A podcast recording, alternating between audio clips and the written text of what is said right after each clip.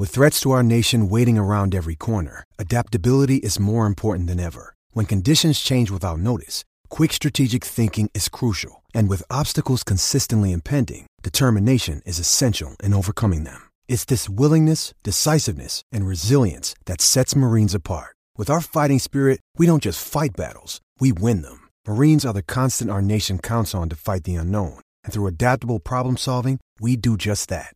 Learn more at marines.com.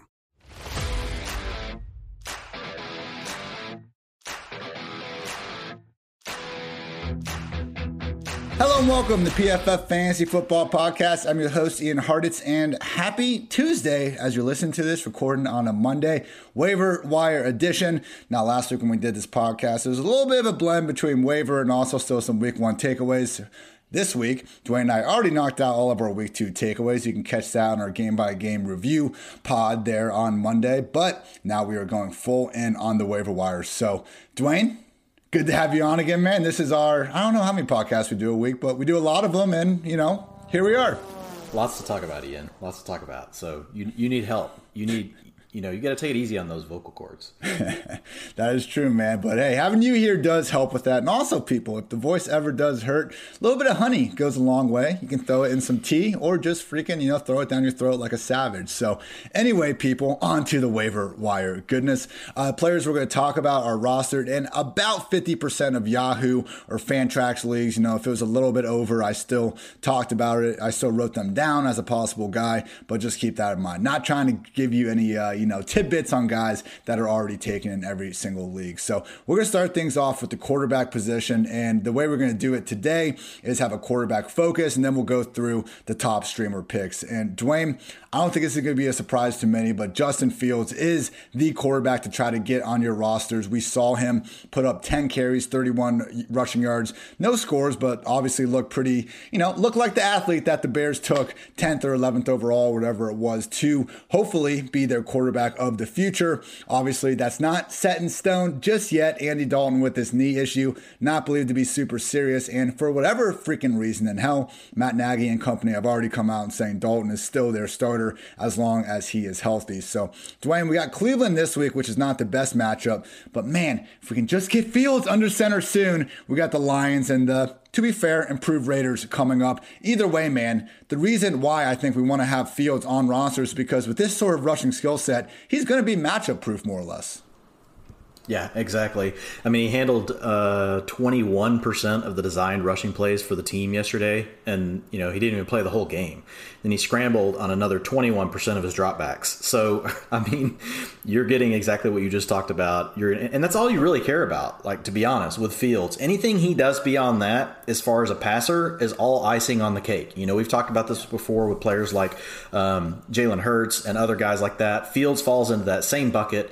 Um, if he's available, you make you want to make sure, especially if you're hurting. Like say maybe you waited on a quarterback and you have Tua and somebody else that you were just kind of you know mashing together. Any game that Field starts, I'm going to prefer him over probably every other quarterback too that we can name.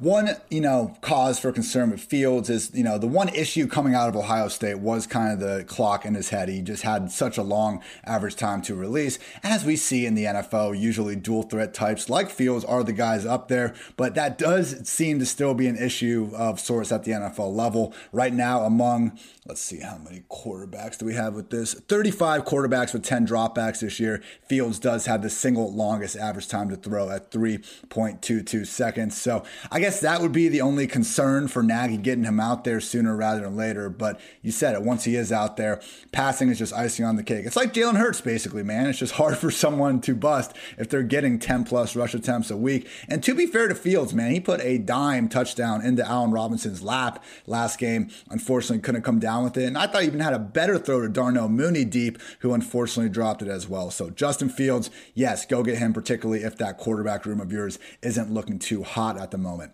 Now, Dwain, I went ahead and I pulled, in my opinion, the top four streamers this week in terms of, again, 50% or less ownership and then trying to play the matchups with some good QBs. First up, we got Derek Carr facing the Dolphins. Now, just quickly, Gruden did call Carr questionable. This was like a lower body issue he had during the game. He came back and played, and Gruden already said that he anticipates Carr playing this week. So Gruden called him questionable. I think we can all agree he's more like probable. Just keep that in mind. Also have Teddy Bridgewater versus the Jets, Daniel Jones versus the Falcons, and Sam Darnold versus the Texans. Dwain, how would you rank these streamer options if you're a team that just needs to find your starting QB this week on the waiver wire? Yeah, I, you know, we have to watch and see what Gruden says. But um, yeah, Carr by far is the number one just because of what he's done, yeah. you know, over the last however many games. Um, at this point, it's just like, okay, he's playing better than he ever has. And I think there's a sample size that's big enough that we just got to roll with it. So I would, I would take him easily at the top.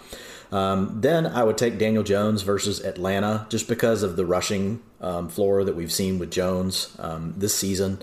Then I would put Teddy Bridgewater and Sam Darnold in a bucket together, you know, and you guys can you can coin flip so that you don't blame me whenever you lose this weekend. Um, but I, I would personally lean to Darnold, but it's really close. I mean, the, the Broncos have um, their time of possessions number one in the league.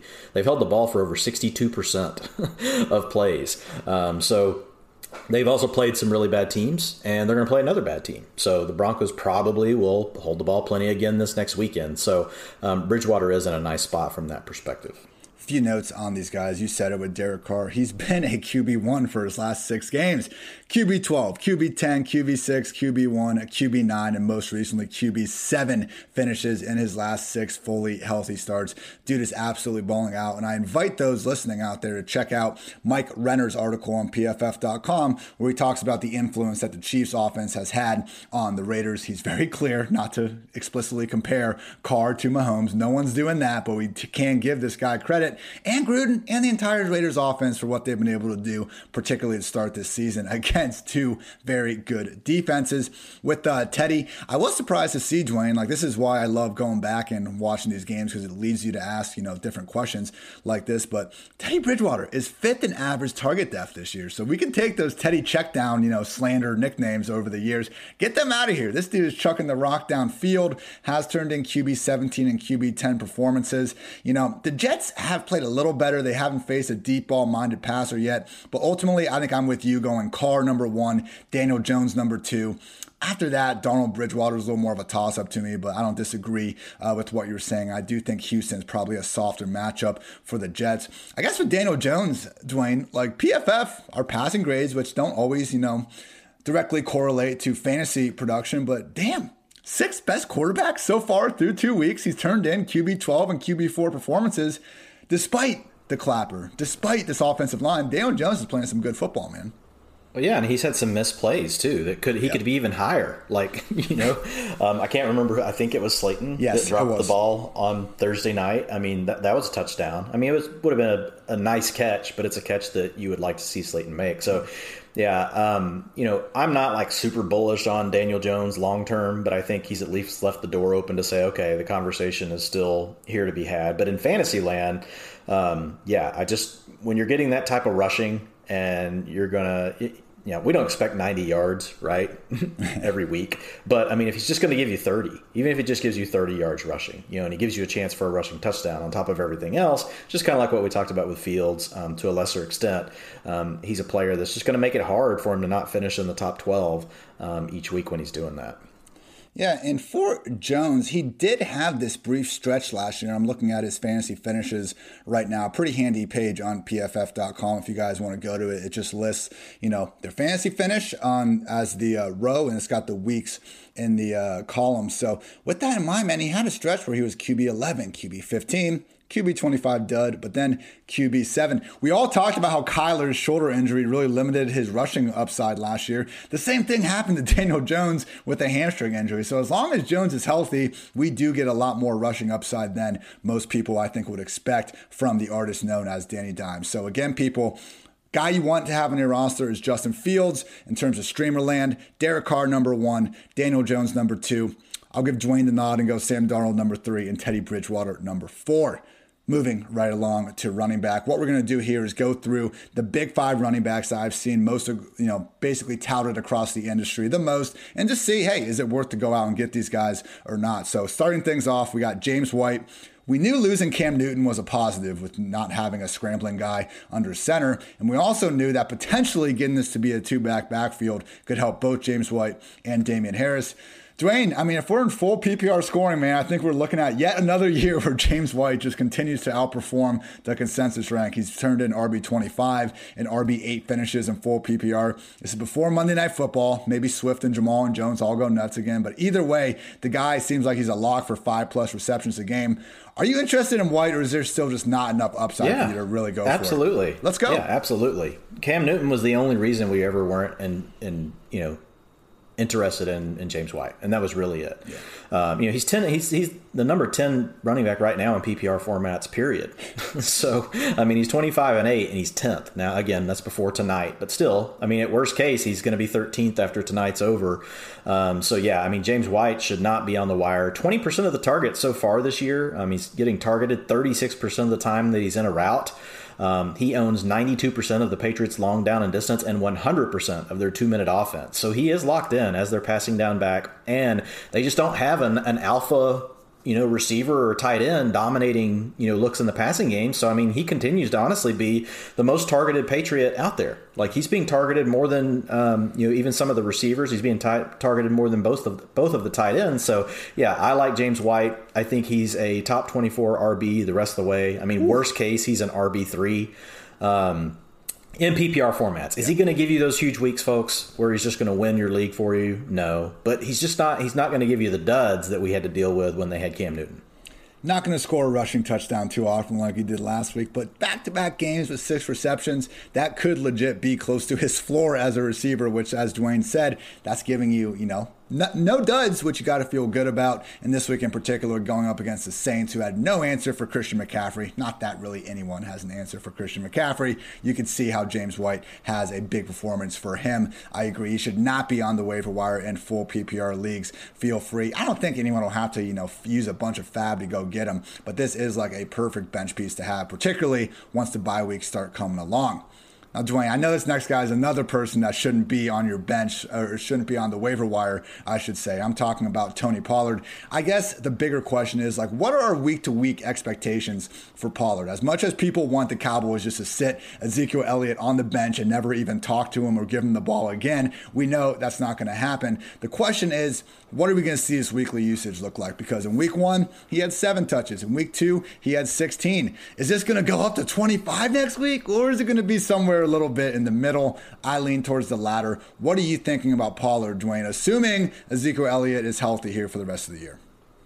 Yeah, I think it's just going to be what you said. It'll be towards the latter. Um, I won't be surprised if this is this is probably Pollard's top finish of the season. I mean, RB4 right now going into tonight for the week. I mean, it's not easy to, to replicate that type of um, point total on the limited usage that he got. Now, he did see an increase in rushing, you know, attempts, went from 20% week one to 43%. And the Cowboys just ran the ball a lot more in this game, Ian. You know, it was a game where it was close pretty much the whole way. Um, they weren't trailing as much as they were against the Buccaneers. So maybe this is something they want to do a little bit more of, especially if they're continue to be concerned any at all about you know Dak's you know shoulder and the number of passes they have him throwing. So it was kind of a perfect script. They wanted to run the ball more. They were allowed to run the ball more. Pollard did his part. He came through. He performed really well. But my guess is RB4 will be his ceiling for the season without an injury to Zeke. Um, but it does show you he has that potential standalone value. The week before, he was RB39. So you're going to get those weeks too. You just have to be willing to live through it if you're going to put him in your lineup. No, you you could get a top 10 week here or there, yeah. but most likely you're going to be down in the 30s. Um, but again, if you're if you're forced into a decision where you've got a smaller roster and it's like, okay, I want to roster someone that could blow up or you know, at least give me flex value, you know, potentially week to week, but you can live through the ups and downs, then Pollard's really the perfect guy because we know James White's not going to blow up into an RB1. Yeah. Pollard could do that.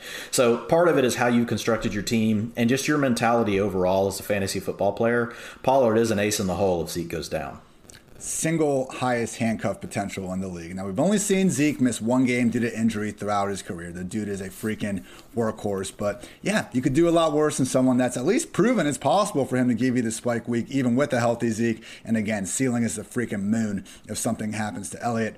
Now, this one's going to hurt because I love Cordarrelle Patterson. I love this player more than anyone else. But Dwain, I, I can't believe this happened last year, man. Everyone sees him have a good game and they start getting behind the waiver wire fun, the madness. Maybe it's just because people have to write these articles and they're saying, I'm going to write about five running backs a week. And so we have guys like Cordero get hyped up maybe a little bit too much. I don't know, Dwain. Nine touches in week one, 12 in week two. The snaps were 33% each time. That's awesome. He scored two touchdowns last week. If anyone has watched this Falcons offense for two games, we should know that that's not going to be a you know constant reality for these running backs. I don't think he's exactly blown Mike Davis out of the water. Like this isn't a takeover situation for me. Dwain, why is the Falcons RB2, like just putting the name aside, why is the Falcons RB2 fetching so much damn interest on the waiver wire? Well, I think a lot of it is just because so many injuries, you know, to the back to all the different backs across the league. So people are scrambling. But I mean, Patterson looks good. He's not he's not really grading well, like as a rusher. But I mean, he's nice in the passing game. So if you're playing in a PPR league, um, you know, I think he could be someone that can help you on a week to week basis. I mean, if you look at, you know, um, you know Patterson over just the last couple of weeks, um, you know he's getting more work than I thought he ever would. And I mean he's at uh, route. Sorry, I look at the wrong thing. 34 percent of the snaps, then thirty three percent of the snaps. 26% of the rushing attempts. That was up to 35% last week. Then his routes went from 25% to 31%, targets 6 and 15%. So, yeah, like his usage isn't elite, but I mean, he's in that range where he's getting about a third of the backfield. Um, so, I mean, you could you could potentially use him. It's going to be larger formats where you're really going to want to target Patterson. To your point, Ian, like if I'm playing in a smaller league, like in an 18 league or a 10 team league, I'm not going to go use very much fab on Cordarrelle Patterson. But if I'm playing in a 12 team league that has really deep benches and there's really nothing out there, there's not a James White, there's not a Tony Pollard, you know, I'd be willing to put, you know, somewhere like 5 to 10% of my fab onto Cordarrelle Patterson if I'm really hurting at my RB2 spot or I have nothing behind my RB2. Um, now, it's like you said, don't expect a takeover of the backfield, but he is getting enough work um, that I do think it makes him worth, you know, putting a little bit of fab down on to see if you can get him. I am thinking about a few of my own teams where, you know, how painful it's been to slot in AJ Dillon or Zach Moss or one of these guys into the flex or RB2 spot after, you know, the zero RB strategy isn't exactly paying off its rewards just yet. From that perspective, okay, but I just don't like, there's no takeover happening. If Mike Davis gets hurt, like, I don't even know that Patterson's role would necessarily change a ton. I think he probably would yeah, become the preferred guy. But yeah, this isn't like a Tony Pollard situation or even a situation like the next two guys we're going to talk about. So, so here's the way to think yeah. about it real quick. Like, so if you just want to comp him to other backs in the league two weeks in, um, and I could go back and look at last year, but here's who he profiles basically the exact same as when you look at hey getting about a third of the of the rushing workload getting about a third of the routes you know in that 5 to 15% target range the two comps are kenneth gainwell and michael carter now michael carter saw his role increase this last week tevin coleman was brushed to the side and it was essentially ty johnson and michael carter so when you think of those two names, that's a good thing to put into your head, you know, as far as the way you're thinking around Patterson. He's very similar to those two players. So to Ian's point, don't get nuts. And I actually like those two players better yeah. because I think they have upside to take over their backfields as well. So if Gainwell or Carter were available, I would be I would be willing to try to get them for a little bit less than what Patterson's going for. Very well said, Mr. McFarland. Now we got another two touchdown hero to talk about next. Zach Moss had one early on in the game, then had another after Josh Allen was ruled down just short of the goal line. This was the first game we saw each of Singletary, Moss, and Matt Breida active. Singletary led the way with a 66% snap rate, Moss 28%, Matt Breida just 3%. So, Dwain, my thought is like, again, I guess it's similar if you're in deeper league and you want someone that can just give you eight to ten touches, that's fine. But we need to like just re kind of conf- rehash our expectations for Zach Moss and this backfield as a whole. The play behind Zach Moss in the offseason was based on the thought that he could take over, that he could have the role that Devin Singletary essentially has that he's close to having right now. The role that Singletary had in week one was the role we're hoping for Moss to have. As long as all three of these guys are active, I just think it's going to be pretty hit or miss. We're going to continue to see one back probably flirt with RB3 value more weeks than not, but trying to guess who it is on a week to week basis is going to be difficult. So I'm thankful Moss isn't like on the bench every week. All my best ball teams are thankful, I can tell you that much. But in terms of someone I'm actively trying to go after and redraft, he's fine if he had an injury and you need to get a couple touches touches here guaranteed. Again, though, just keep expectations in check. I think we're going to be hard pressed to rank Moss higher than like a low end RB3 at the most, more weeks than not. Yeah, I mean, 28% of the snaps, like you said, 29% of the rushing attempts, 19% of the routes. That's terrible. Um, managed to get target on 7% of those. I mean, so you could say that's nice. Mainly, uh, this is what Zach Moss says. He's going to carry the work, and you know he's going to handle the short down and distance. So that's second, third, and fourth down with one or two yards to go. He's going to handle a lot of the work inside the five, but he's also going to have to share that with Josh Allen. Josh Allen doesn't have a rushing attempt yet this year inside the five. He's going to have some. Yeah. So there's only really one on the team this year, and Zach Moss has it. He had it yesterday, and he scored a touchdown.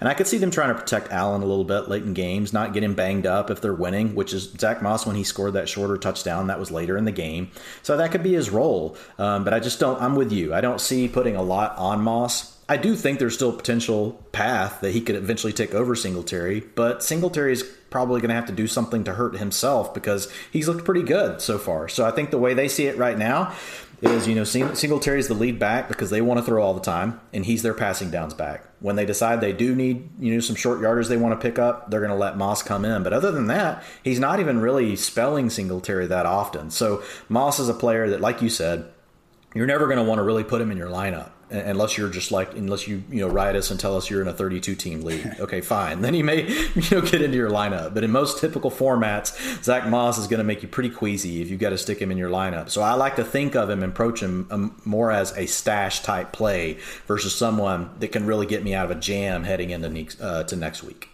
so it's a little difficult to necessarily rank these guys because I know it depends on your roster, it depends on how comfortable you are with, you know, stashing someone, chasing upside, yada yada yada. With that said though, Dwain, just generally with White, Pollard, Patterson, Moss, I'm kind of thinking for full PPR, White should be prioritized the most over Pollard by far. Yeah, yeah, I think so. If if you're if, and again, this does come down to your team. Like if you told Ian and I, you know, I've got three running backs I love, and Pollard's on the wire and White's on the wire, I would pick up Tony Pollard. Yeah, that's fair. you know. Yeah. Um, but if you told me you have one running back you like and everything else is sitting is upside and you're waiting on something to hit, then give me James White and let me plug him into my RB two right now. Okay, that's the way that I would approach it.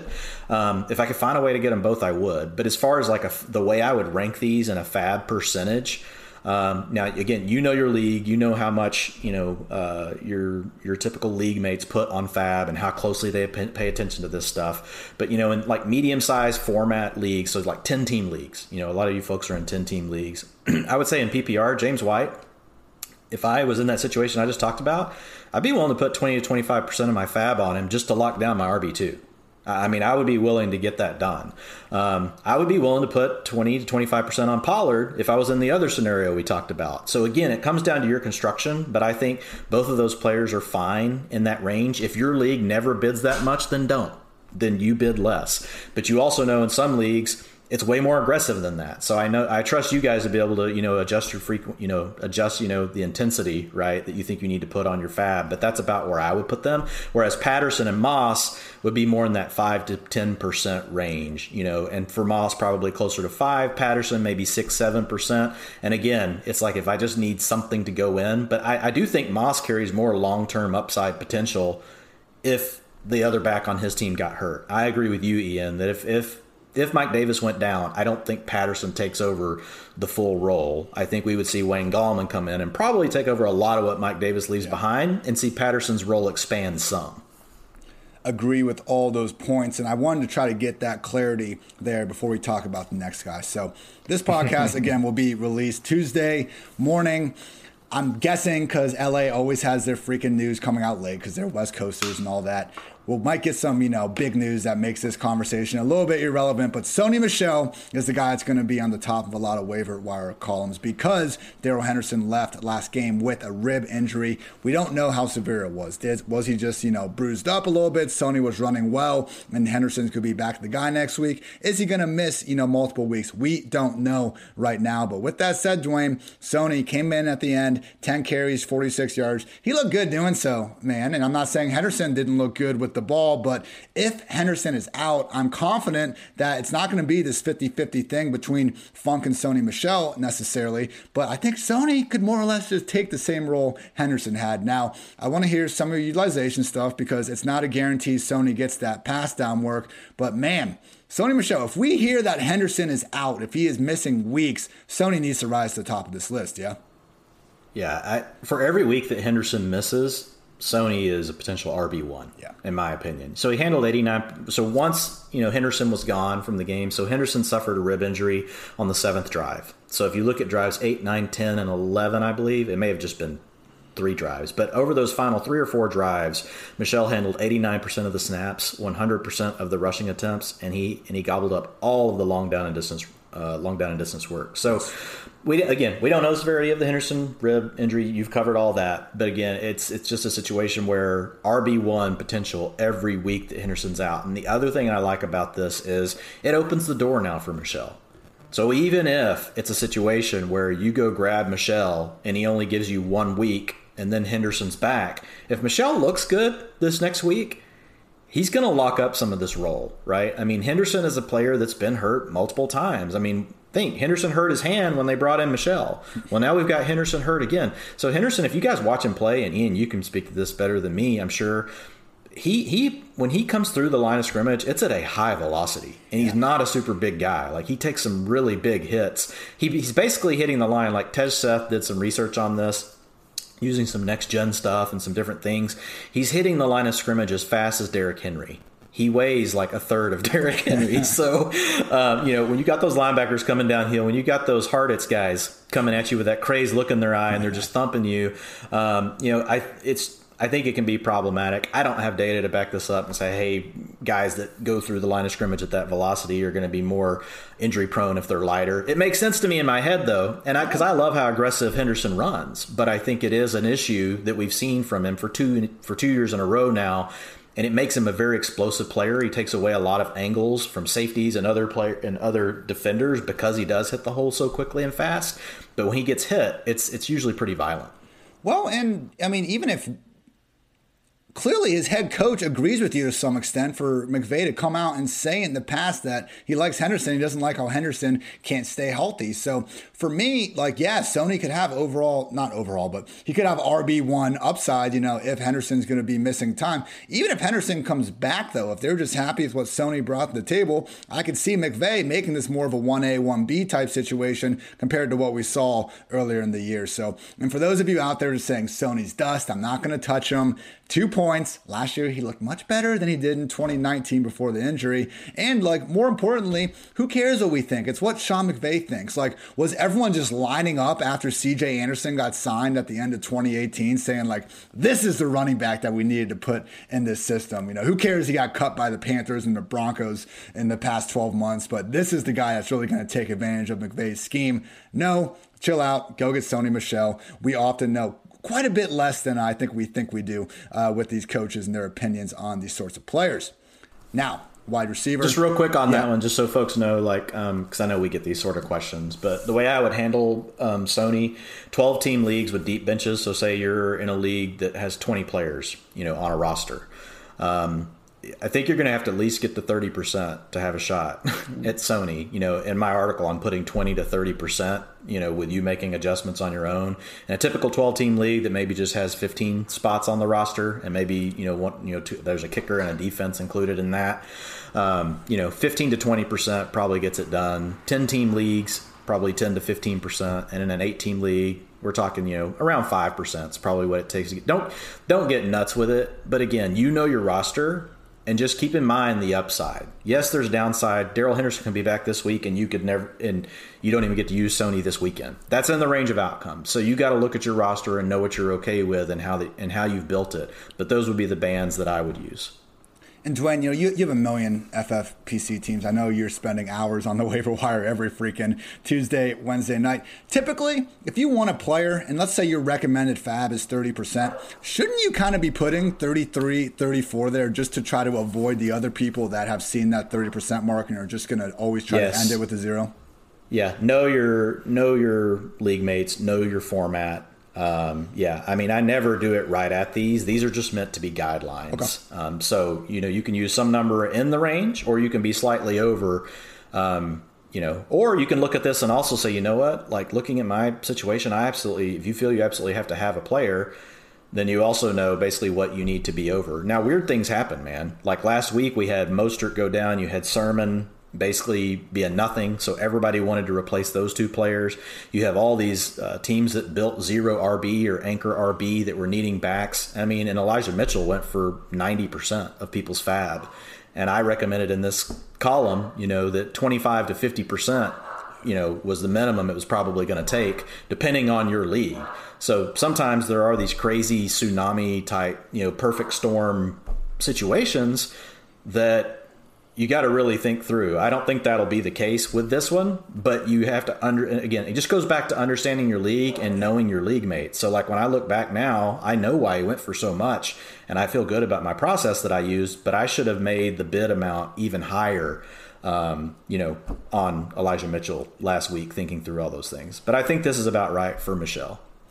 I like it. And yeah, I was using that 50% guideline to go after him in my main home league. And as I put the $50 in there, I was just like, hold on, I want to really make sure I get him. I was on a team with Sermon. And I said, you know what, let's not go 50, let's go 53. Managed to beat out uh, my good buddy Keith, who went 51. So, ha, Keith, got your ass. Uh, everyone else should go do that in their leagues at home as well moving on to wide receiver. So, want to do a quick go get this guy, and then we have five guys that I think will be in a lot of waiver columns and we can go through buy or sell. But Sterling Shepard, people, like this is a guy that can, I think, supply weekly upside uh, wide receiver three value at worst, but it might be getting the point where we got to start looking long and hard at our top 24, particularly in full point per reception format. So this season, Sterling Shepard, wide receiver nine and wide receiver 20 finishes.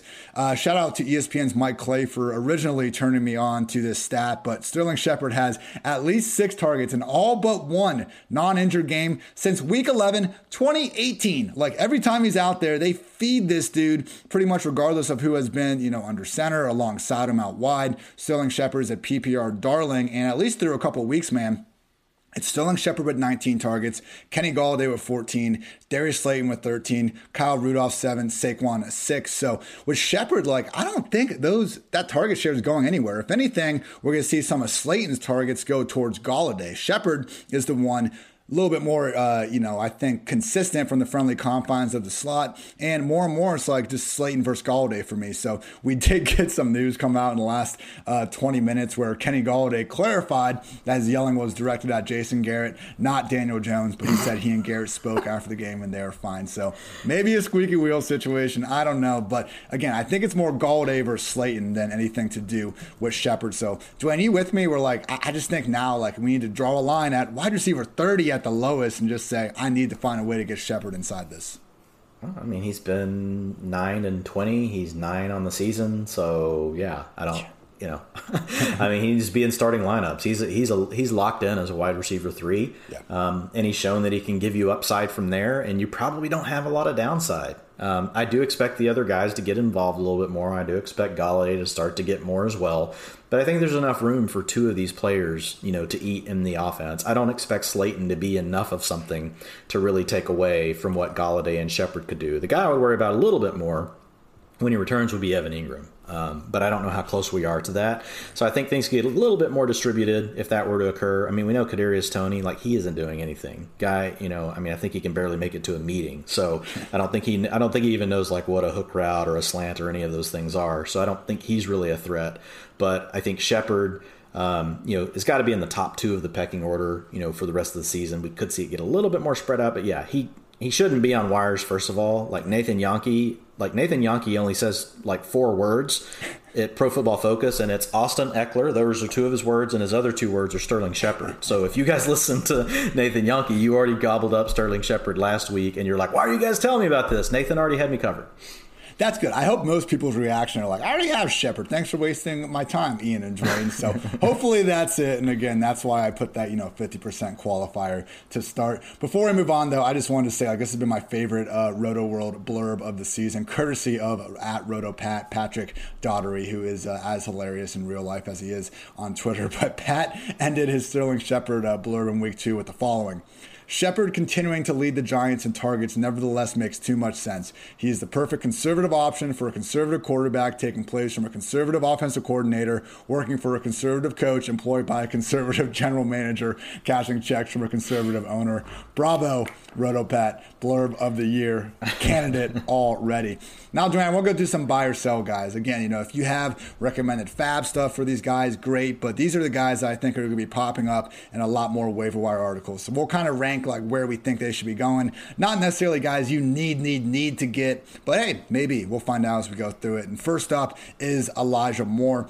You know, we're not doubting his talent, but at the same time, Dwain, we were talking about this on the recap pod it's not great seeing this usage. I mean, we have more. We have Corey Davis. Braxton Berrios is getting seven catches for no reason. Jeff Smith is out there catching the best throw from Zach Wilson all game. Keelan Cole was there, and Jamison Crowder is going to be back soon. Hey, maybe Denzel Mims finds a way out of the doghouse. So even if Elijah Moore is the most talented receiver in New York, which I don't know if that's a guarantee, Corey Davis very good in his own right is there enough rhyme and reason to this pecking order to really go through with it, particularly after some of Zach Wilson's uh, struggles? So, thoughts on Elijah Moore, and if you're starting to wonder if maybe there's a little too much preseason hype, or are we just in the calm before the storm? And let's get to it. Man, it's just mostly about the team. Like, I love the utilization, you know, 85% and 81% of the routes, you know, for a guy that we like his talent um, 12% of the targets, and that jumped to 26% this last week. Targets per route jumped from 10% to 23%. So I think there's going to be a situation where there's an odd player out every single week. We won't know if it's Moore, we won't know if it's Davis, or whoever's playing in the slot um, and it's in an offense that's not very good. So he's not a player that you really want to have in your starting lineups, but I absolutely still want more as a stash play, okay. Ian. And and hopefully their offensive line will start to get you know healthier. You know Becton's probably out another three to four games. They really need him back. He had a dislocated kneecap after week one. Sounds very painful. Uh, get well soon. And um, from from Moore's standpoint, I mean, if you're in a deeper format, I mean, obviously you're just not letting him go. If you're in an eight team league you could probably let Elijah Moore go and gobble him back up, right? If he starts to go again. Um, so it, it, just depends on the format. But if the deeper the format, the more likely it is. Like in my FFPC stuff, there's no way I'm never dropping Elijah Moore. I'll he can die on my roster. Don't take that the wrong way. But I'm not letting anyone else have him. Is all I'm saying, people. So don't come back and at me with, oh my God, Dwain, you uh, can't say things like that on a podcast. You're right. I shouldn't have said it there.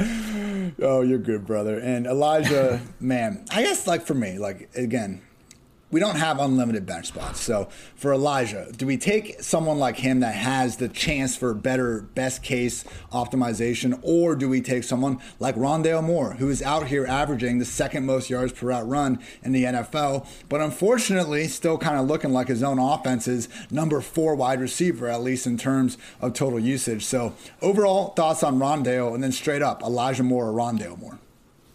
Yeah, so Rondale uh, routes jumped from 38% to 57%, targets jumped from 17% to 24%. So this, you know, the thing you can tell yourself with Rondale Moore is, okay, maybe his role's growing. We, two data points don't necessarily make a trend, but it's all we have right now. And we know how, you know how this goes. You're forced into making these kind of decisions early in the year. You can't just sit back and wait because your league it only takes one person in your league and they're going to make the decision for you.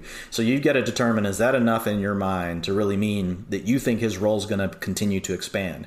And if you think the answer to that is yes, if Rondale Moore could somehow get to 65, 70% of the routes in an offense that I could say is a thousand percent better than the Jets, then you would probably lead, lean to Rondale Moore. However, if you think that Rondale Moore probably is capped out around 60% of the routes, then I would still lean to Elijah Moore because I just want the player that I still think is explosive that could and I think it's an offense that can only go up from where it was this last weekend and I don't want to overweight, right? How bad you know, a rookie quarterback looked against the Patriots because we've seen that kind of thing before. So I'm trying to not let that data point like completely scare me off of Elijah Moore. So that's, I think it comes down to how do you answer that question. My belief, Ian, and I don't know what your thought is, but look, Christian Kirk has the slot spot locked up.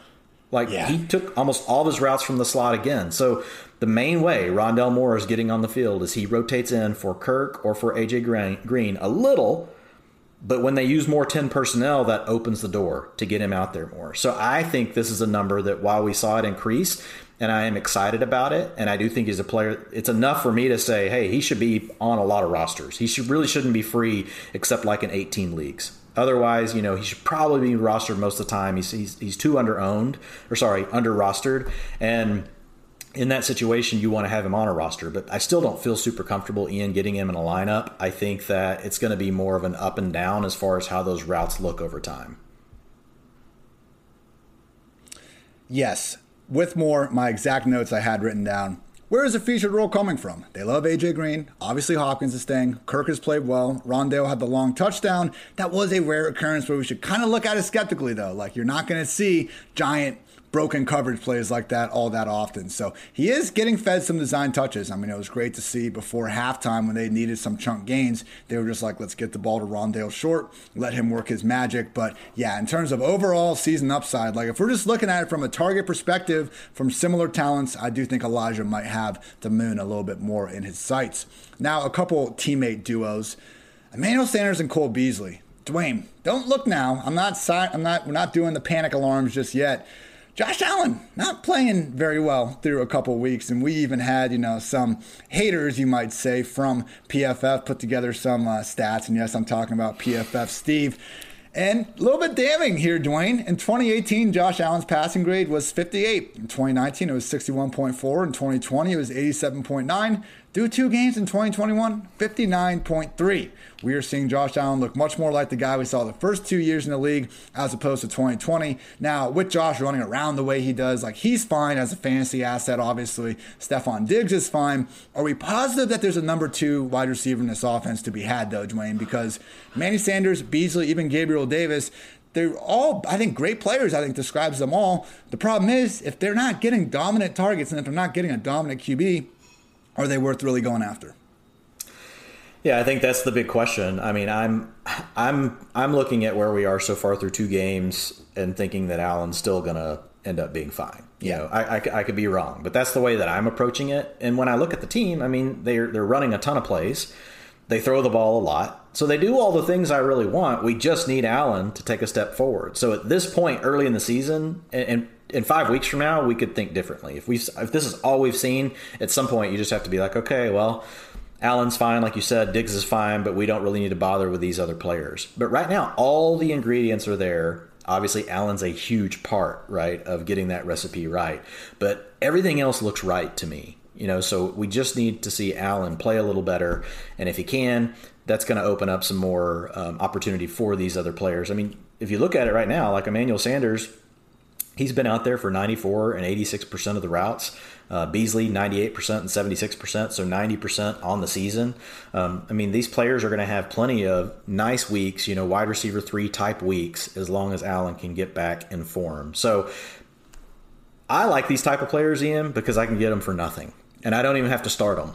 you know, like I could just pick them up for like the absolute minimum amount of fab allocation, set them there, and then all of a sudden, if next because nobody's going to want them this week, and next week if Allen goes off, they'll be the players everyone is going nuts about, and you'll already have them. And it's really simple. You're just watching for one thing. You just want to see does Josh Allen look better, and it makes your decision really easy in a couple of weeks from now whether you just let him go or you let him hang around because all you need is for Allen to be playing well because everything else is in place.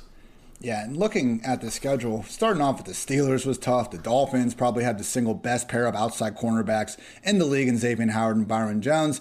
Coming forward, though, we got a Washington football team defense that hasn't looked as dominant as last year. The Houston Texans, likely shootout against the Chiefs, and then the Titans before the bye. This could certainly look like a silly conversation to be worried about uh, here in you know a few weeks by the time November and October roll around. Another pair of teammates, Bryan Edwards, Henry Ruggs. Ruggs finally got more than five targets in a game, instantly goes five catches, 113 yards in the score. Bryan Edwards had another okay week and actually had a touchdown nullified. Just the touchdown gods will not let Bryan Edwards score. It seems like you'd like to think he'll get there eventually. Dwain, who do you lean towards out of this crew? Because we have Derek Carr's two wide receivers. We know Darren Waller's number one pass game option, but clearly Carr, if he's going to keep throwing for 300 yards into perpetuity, there's going to be more than one relevant pass game option more weeks than not. I'm kind of leaning towards Ruggs because, hey, if we're getting one or two of these deep shots per game, that to me is a little more valuable than Edwards hopefully finding the end zone because I think Ruggs has similar kind of upside with that. But I want to get your thoughts here because we have two receivers seemingly interchangeable during the course of any given week in terms of who's going to be featured ahead of the other. I think it comes down to who do you think has more upside?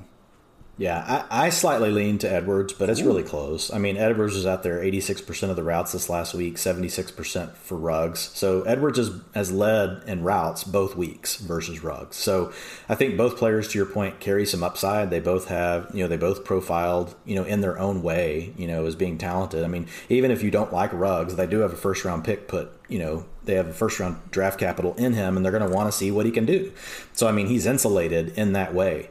Um, so I think they're both fine. I prefer Bryan Edwards a little bit more, um, you know, just based on the research that I've done on the two players. But Ruggs, Ruggs should be rostered, you know, in most leagues. Um, you know, he's probably, he's going to be available in, in your eight, in your 18 leagues, in your shallow 10 team leagues. But once you get past that, like he should probably be on the bench somewhere ranking these guys real quick, I think we agreed that pure upside, we're looking for Elijah Moore over Rondale. After that, do you want the Bills receivers over the Raiders receivers?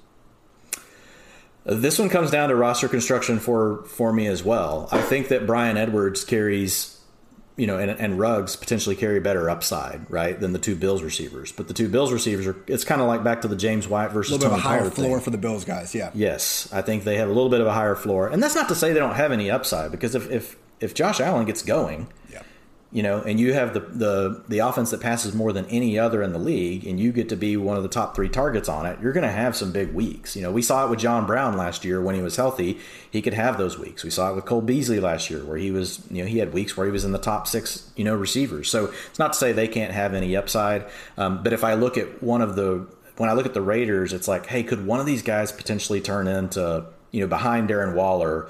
Like really the other guy that Carr trusts like all the time. Yeah. You know, now they're going to throw the ball a little bit less than what the Bills are. So maybe I'm thinking about it wrong, but that's the way that I would process the information as far as what I think I need to do with my roster. Last point I want to make at wide receiver. KJ Osborn has now had, you know, basically gone from a guy that I barely even knew to start the season, and now he's had back to back pretty great weeks. So, six would just note, you know, he had that 64 yard touchdown to start, uh, you know, week two off. That was right there with Rondale Moore's touchdown. Was just complete blown coverage. So I'm not necessarily dinging him for it. Good job. You caught the passing guy in the end zone. I'm also not, you know, throwing him up the ranks and saying, wow, this Osborne guy really has what it takes. I don't know, man. Dede Westbrook could be more involved. This is still an offense expected to go through Jefferson and Thielen. We haven't seen one of these Kirk Cousins, you know, 15 pass attempt games yet. KJ Osborn isn't someone we need to be concerned with, right? No, not yet. I liked him in DFS yesterday when I had to pivot off of Dak when nothing in my early slate hit.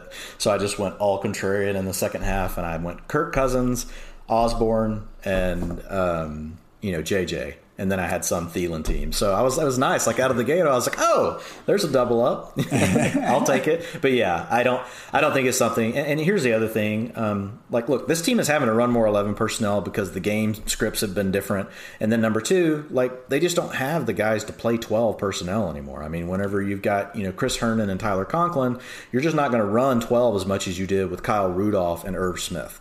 So I do think there's going to be more routes in play for Osborn. Like you said, we'll see what happens with some of the other guys as they work their way back into the lineup. Um, but Osborn is a player right now that's just tough to get into, uh, you know, into starting lineups in this particular offense because we also know they're willing to just go super conservative. Like we talked about it last night on the pod. You know, Kirk Cousins, like out of the gate, had like 120 yards and three touchdowns. Then you looked up two quarters later, he had 119 yards and three touchdowns. Like somehow he had like a yard less, you know, than what he had like two quarters before. So it's not necessarily a team that wants to keep the foot on the accelerator. Um, I, I just think in the passing game, the passing tree is really two players on this team. I don't really want to own the third quickly, people, we will go through the tight ends. Like, if you're expecting to find just a no doubt tight end one on the waiver wire, like he must be new to this game. With that said, I know sometimes people need a prayer. I identified a couple guys I think could help you out. We got Tyler Conklin versus Seahawks. I think you're hoping he scores on one of his four targets. We got Austin Hooper versus the Bears. Hey, right now, Beckham might be back. Reports are indicating that he's getting closer. Jarvis Landry has a knee injury. You know, they're going to get some tight. They're going to get their tight ends involved, whether it's going to be Hooper, Bryant, or, or scoring a touchdown is anyone's guess. But I do think Hooper uh, is someone that kind of gives you weekly upside tight end two uh, type value. And then we also got Jared Cook versus the Chiefs. If you're into that kind of thing, I did crack up. Uh, we were doing a rehearsal for the uh, Sunday morning NFL show, and PFF Eric Eric Eager called Jared Cook the most overrated tight end of the past 12 years. Like I didn't really think of Jerry Cook like that personally, but you do you, Eric. Uh, go ahead and slander Cook. Uh, screw it. So, any of these guys or another streamer out there, Dwain, you know, uh, just what's your friggin' are, are, they a daisy to you isn't that your isn't that your stick you're a daisy if you do uh, i mean look it is what it is it's like you said these are streaming options i thought cook um, was you know he looks decent against dallas um, but he always looks decent against dallas. That's true. Um, so one, a couple names just keep an eye on. Jack doyle got up to 84% of the routes yesterday so he looks to really just kind of be the guy taking over for the colts. Not that you really want to own many pieces from the colts but he was targeted 22% of the time. Yeah, Gerald Everett really separated himself from Will Dissly yesterday. 82% of the routes, only targeted one time, 3%. But if you have the potential to be the third option um, for a Seahawks offense that's looking pretty good, um, I like that 80% mark. So Gerald Cook, uh, Gerald Everett, sorry, and Jack Doyle would be two other names that I would throw out there. And I kind of like them because if their roles continue to look like they did this last week and they can be up over that 80% mark, um, they could be players that you can continue to utilize going forward, maybe a little more than some of these other names who we know just are not out there enough from a route perspective to consistently lean on definitely Gerald Everett over all those guys. He was someone I saw with like more of a 60 something percent um, rostership. So definitely with you on that. With Doyle, hey, maybe keep an eye on Carson Wentz having two ankle injuries to deal with. Uh, I do think that Colts passing game, more often not, the answer is just no. Just some quick news that came across uh, 49ers running back JaMycal Hasty suffered the dreaded high ankle sprain in Sunday's game. So I know he came in a little bit during Elijah Mitchell, uh, you know, just being sidelined for about half a quarter. But no, JaMycal Hasty, not someone that needs a bench spot, not someone you should be picking up. But people, the great news is that week two of football is in the books, and now it's time to review the tape and get ready for week three with DraftKings Sportsbook, an official sports betting partner of the NFL. To kick off another action packed week, DraftKings is giving new customers $150 instantly when they bet $1 on any football game. Listen up because you don't want to miss this. Head to DraftKings Sportsbook app now and place a bet of $1 on any week three game to receive $150 in free bets instantly. Download the DraftKings Sportsbook app now and use promo code PFF to receive $150 in free bets when you place a $1 bet in any football game. Promo code PFF this weekend at DraftKings Sportsbook, an official sports betting partner of the NFL. Must be 21 or older. New Jersey, Indiana, or Pennsylvania only. New customers only. Minimum $5 deposit, and $1 wager, one per customer. Restrictions apply. See DraftKings.com slash sportsbook for details. Gambling problem, call 1 800 Gambler or in Indiana, 1 800 9 with it. And also, special shout out to our sponsors at Western Southern Financial Group. Are you focused on your roster moves? Western Southern helps advance your money moves. Buying your first home, planning to start a family, wondering how to make your money grow? Western Southern's playbook of life insurance, investment, and retirement solutions helps you rest assured on game day. So team up to identify your needs and address your goals with a game plan built just for you. Get started at westernsouthern.com slash PFF. Hope you guys enjoyed our new look waiver wire pod. We'll be back with this every single Tuesday throughout the football season. And I think another treat people can get on Tuesday is Dwain's utilization report. Hopefully, we'll be up there in the morning. If Dwain really has to grind through it, maybe a little closer to the afternoon. But Dwain, let the people know what they can find in one of the best pieces of content in the fantasy football industry. Yeah, thanks, man. So I, I break down every team, some of the stuff you guys have heard me talk about here by all the positions on each team. So I look at actually the team overall, like what does their pace look like? Um, how often do they pass versus how much do they run? What does that look like when you change up game scripts? All sorts of stuff that hopefully you can use as you look at the next week and you're like, it's it's there to help you with waivers, but it's also there to help you whenever you're looking at something. You're like, oh, this team's a 10 point dog. How much more do they typically throw in a trailing script versus a leading or a close script? Like that's what it's really meant to do is help give you those sort of things. But then I also break down quarterbacks, which I've never done in the utilization report in the past. So that's a new feature this year. And then I break down the running backs as well as the wide receivers and tight ends. And I get into all sorts of cool stuff just to help you really understand not only who's getting the most work now, but what are the potential trends we need to be looking at to help us think more preemptively about players that we could be adding on the cheap today via waiver wire or cheap via DFS before they blow up, right? And those prices increase. Great stuff as always, from Mr. McFarland. You can check out my Tuesday piece, which is always a look ahead of the QB superlatives, the defining storylines that I believe will come from each quarterback's uh, upcoming matchup. You know, as someone that gets a lot of grief when my cool little helicopters go crashing down every single week, you know, it's, it's funny when you hang your hat on one or two guys. But guess what, people? I'm actually making predictions on pretty much every single player in the league uh, throughout the week. I was happy about my Baker Mayfield call last week. I said he was the most likely to make the most out of 20 pass attempts. He ended up going 19 for 21 for 213 yards in the score. I didn't announce it in a helicopter, so no one gives a shit, and I get that. But maybe you, maybe you out there can go in on uh, Tuesday, get a nice preview of the week. This is not, you know, a 10,000 word manifesto or anything, just nice quick tidbits, and I think you'll learn a cool thing or two about different quarterbacks around the league. So, utilization report, quarterback superlatives, great day to be great as always. For Dwain, I'm Ian. Thank you for listening to PFF Fantasy Football Podcast. And until next time, take care, everybody.